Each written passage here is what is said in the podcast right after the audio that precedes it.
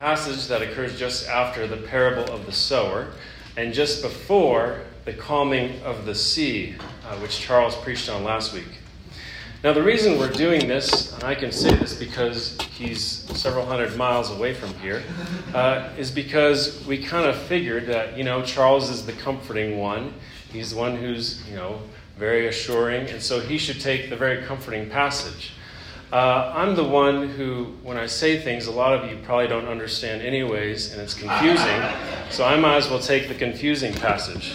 Um, and so here we are. The ordering kind of works for us because uh, having a knowledge of what precedes this passage and having a knowledge of what comes after it, the calming of the sea, uh, kind of helps us understand this passage a little bit better. Uh, in light of the parable of the sower, we are tipped off to this reality that the seed of the kingdom of God is at work.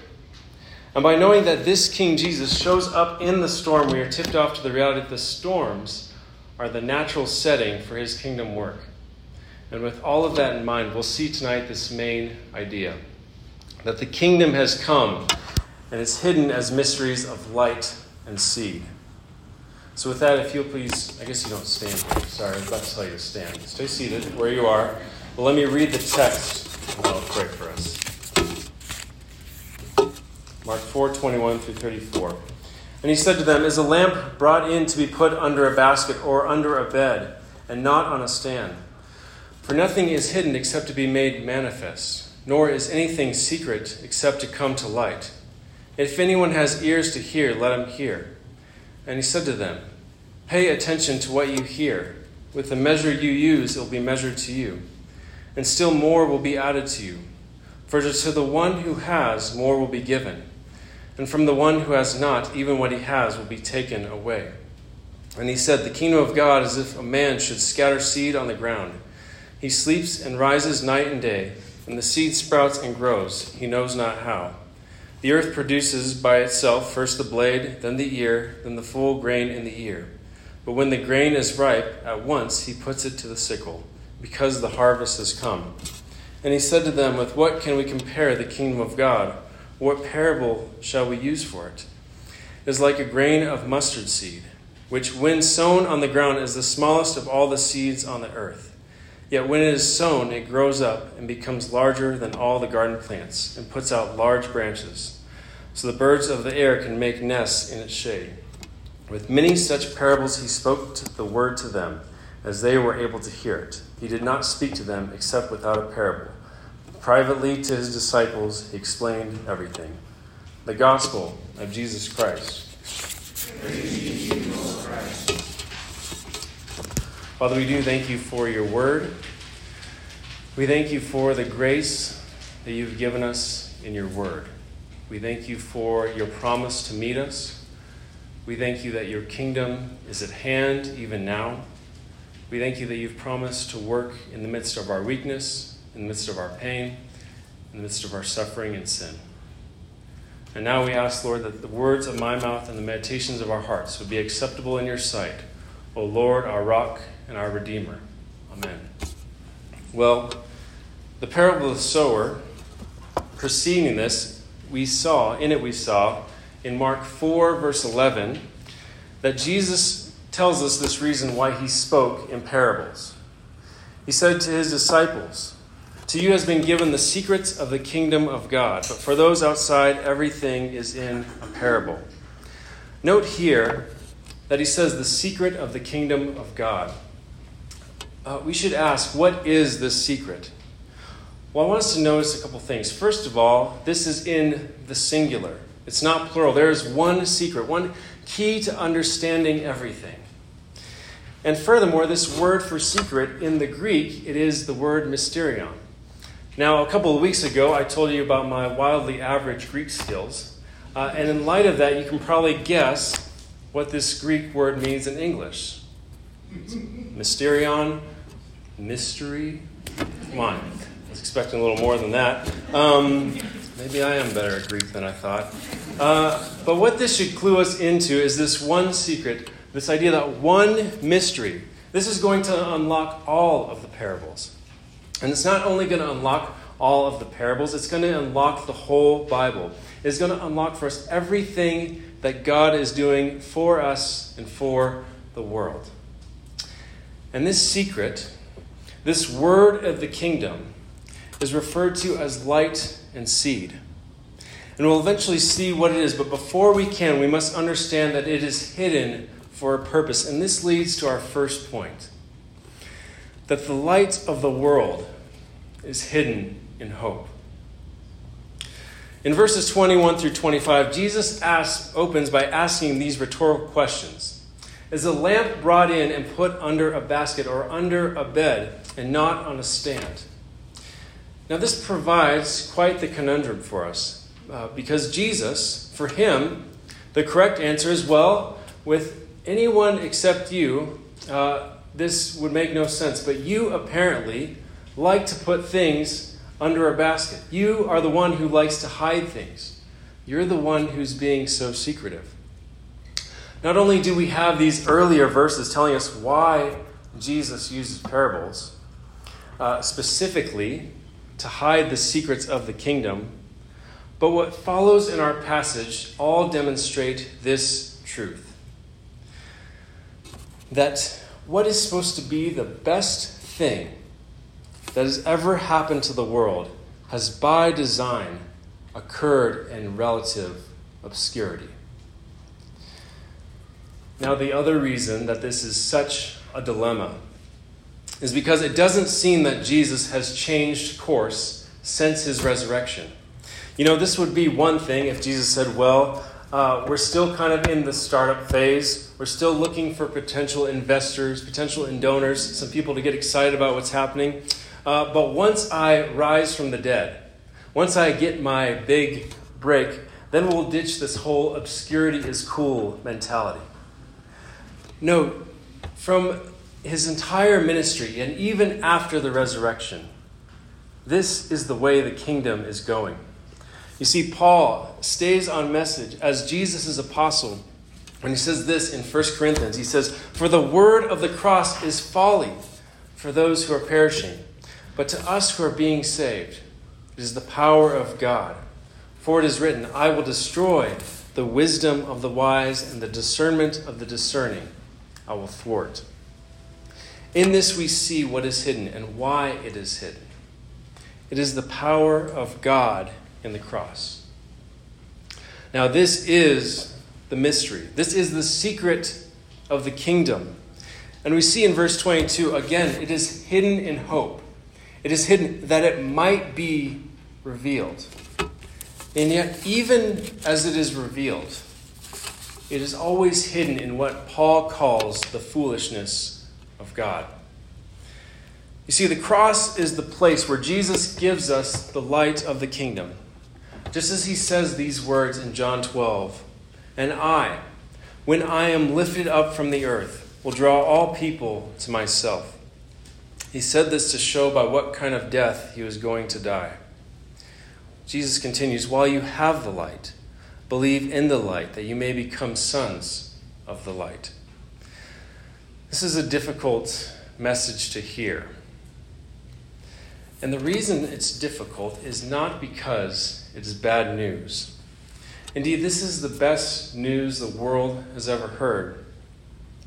The reason that this is difficult is because it's so counter to the kind of power that we know.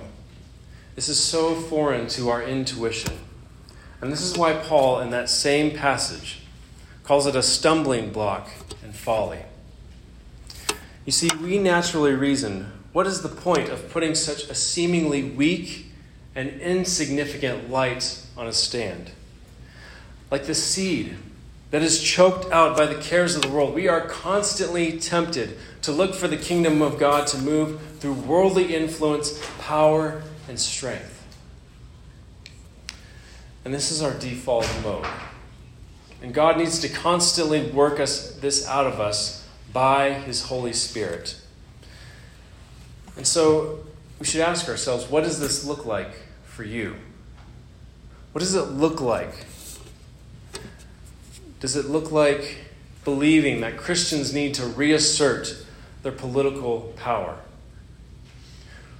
Or maybe it's not so much that you don't see the centrality of the cross, but you've become um, numb or unaware to its continued power.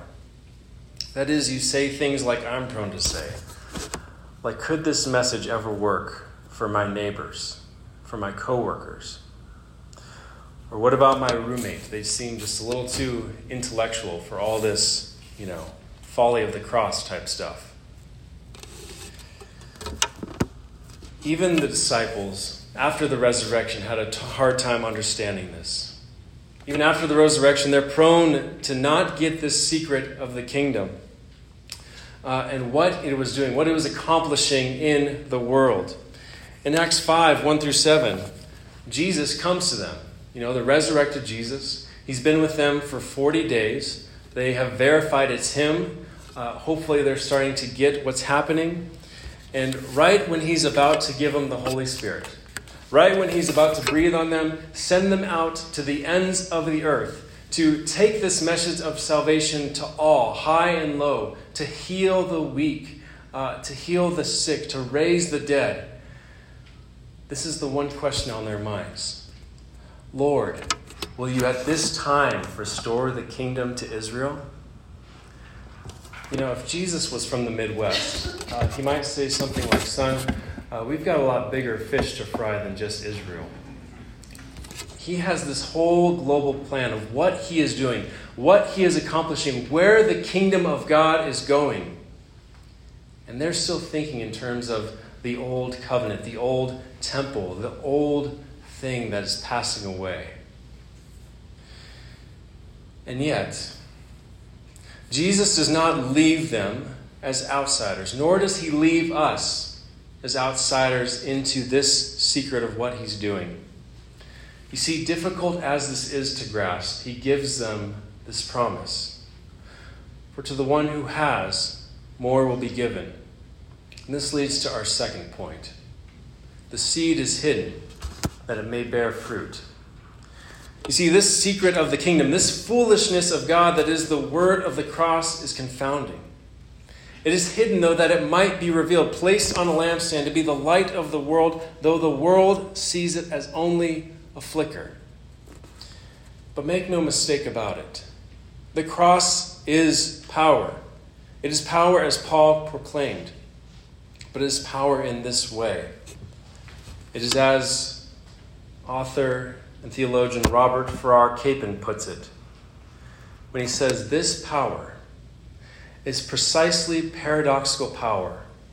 Power that looks for all the world like weakness, intervention, that seems indistinguishable from non intervention. But when you come to think of it, it is power. It is so much power, in fact, that it is the only thing in the world that evil can't touch. With the dead body of Jesus, God wedged open the door between himself and the world and said, There, just try and get me to take that back. That's, by the way, from his highly commendable book on the parables, Kingdom, Grace, judgment. Uh, maybe put it on the queue for a book club around here if we have them. Um, that is what type of power this is. Thus, when Jesus sets his face towards Jerusalem and to the cross, he says again in these words from John 12 He says, The hour has come for the Son of Man to be glorified. Truly, truly, I say to you, unless a grain of wheat falls to the earth and dies, it remains alone. But if it dies, it bears much fruit. In light of those words from John, we see that in our parable of the growing seed, uh, there is this seed is nothing and no one other than Jesus himself as the living, dying, and sprouting seed. He is the one who dies. He's the one who's buried in the earth, and three days later he sprouts forth as what 1 Corinthians calls the first fruits of those who have fallen asleep. You see, the Father in this passage is the indiscriminate farmer. He's the indiscriminate farmer who scatters his seed in all corners of the earth, and it bears the fruits of new life. But keep this in mind as well. The whole thing continues as this great mystery. To the observer, it looks like nothing is happening. Even the farmer in this passage, you'll notice, is somewhat in the dark. He sleeps and rises night and day, and the seed, sprouts and grows. He knows not how. And so Robert Capon continues saying this the whole operation began as a mystery, continued as a mystery, came to fruition as a mystery, and to this day continues to function as a mystery. We can see that unless this King Jesus is dying as a seed, is hidden in mystery, unless he is hidden and descends to the dead as we confess, there is no harvest that comes forth. And thus, the seed that is hidden, the seed that's hidden in the earth, is the only one that produces fruit. Only in Jesus' falling upon the earth, only in the proclamation of that message, only in that is a harvest produced. And this leads to our third point that the kingdom is hidden in insignificance, but the fruit is immeasurable. We've already discussed what the secret or mystery of the kingdom is. We've seen that this produces fruit, and yet we would not be finished unless we discussed what kind of harvest this is. Uh, you all know about what it means to produce fruit. You can think of your average box garden, uh, and I'm sure your tomatoes or cucumbers or whatever it, whatever it is is quite edible. Uh, I think about the succulent on my desk at work that is still, by some miracle, alive uh, four weeks in. But the real point of this passage is to capture uh, the, uh, the, the, complete audacity, the complete uh, strangeness of what is planted and what actually comes forth. And so we see that this growth is something that is supernatural. And I won't pretend to enlighten you with my agricultural knowledge about mustard plants, uh, how big they get, and all of that stuff. But the point of all this is that it is truly a work of the Holy Spirit. It's truly something that is small, insignificant, indiscernible. And yet the fruit that it produces is so big so vast that is incomprehensible. And so this kingdom comes through the working of the Holy Spirit. And this is the point here that this kingdom, this seed is bearing fruit all over the earth. And this is exactly what Paul observes. He says this in Colossians 1 Of this you have heard before in the word of truth, the gospel which has come to you, as indeed in the whole world is bearing fruit and is increasing, as it also does among you, since the day you heard it and understood the grace of God and truth. This is what the gospel is doing among you. This is what the gospel is doing here at Midtown. It's what is doing in your life as well.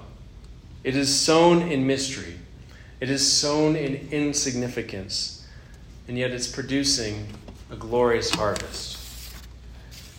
And indeed, this mystery is now revealed. Paul says this in Ephesians 3. For this reason, I, Paul, a prisoner of Christ Jesus, on behalf of you Gentiles, assuming that you have heard of the stewardship of God's grace that was given to me for you, how the mystery was made known to me by revelation as I have written briefly, the mystery of Christ, which was not made known to the sons of men in other generations, as it has now been revealed. This mystery is that the Gentiles are fellow heirs, members of the same body, and partakers of the promise in Christ Jesus through the gospel. You see, this kingdom has come to you. This mystery is now revealed, and it, though it is seemingly insignificant, it is now shining as a light. It is now growing as a seed for you and in you and in your midst.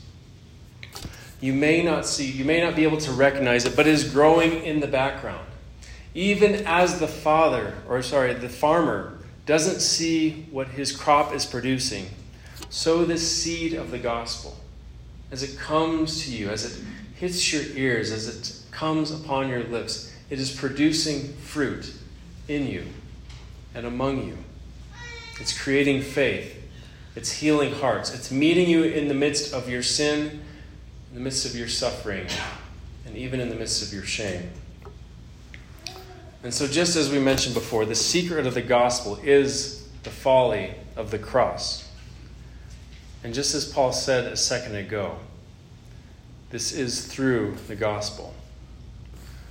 So, in conclusion, the kingdom is hidden in mystery, but this is not for no purpose. This is for your sake. And though it is seemingly lacking power, it is at work mightily for you and in you. And in it, you have the whole kingdom even now, even though it is in a budding seed form. It is yours. And how can you be sure of that? How can you be sure that when you leave, when you face your sin once again, when you go through the trials that you will face this week, when you stare suffering in the face, and you face the dark night of the soul, how can you know that this kingdom is truly yours? It's because it comes to you in this message. Jesus Christ, who is the only begotten seed of God, was buried, hidden in the earth, and sprouted forth again as the first fruits of the resurrection. And he has come to shine on you, to give you his kingdom. And what if you can't feel it? What if you can't see it? Well, neither could the farmer, but it's still here, it's still working, and still in your midst. Amen.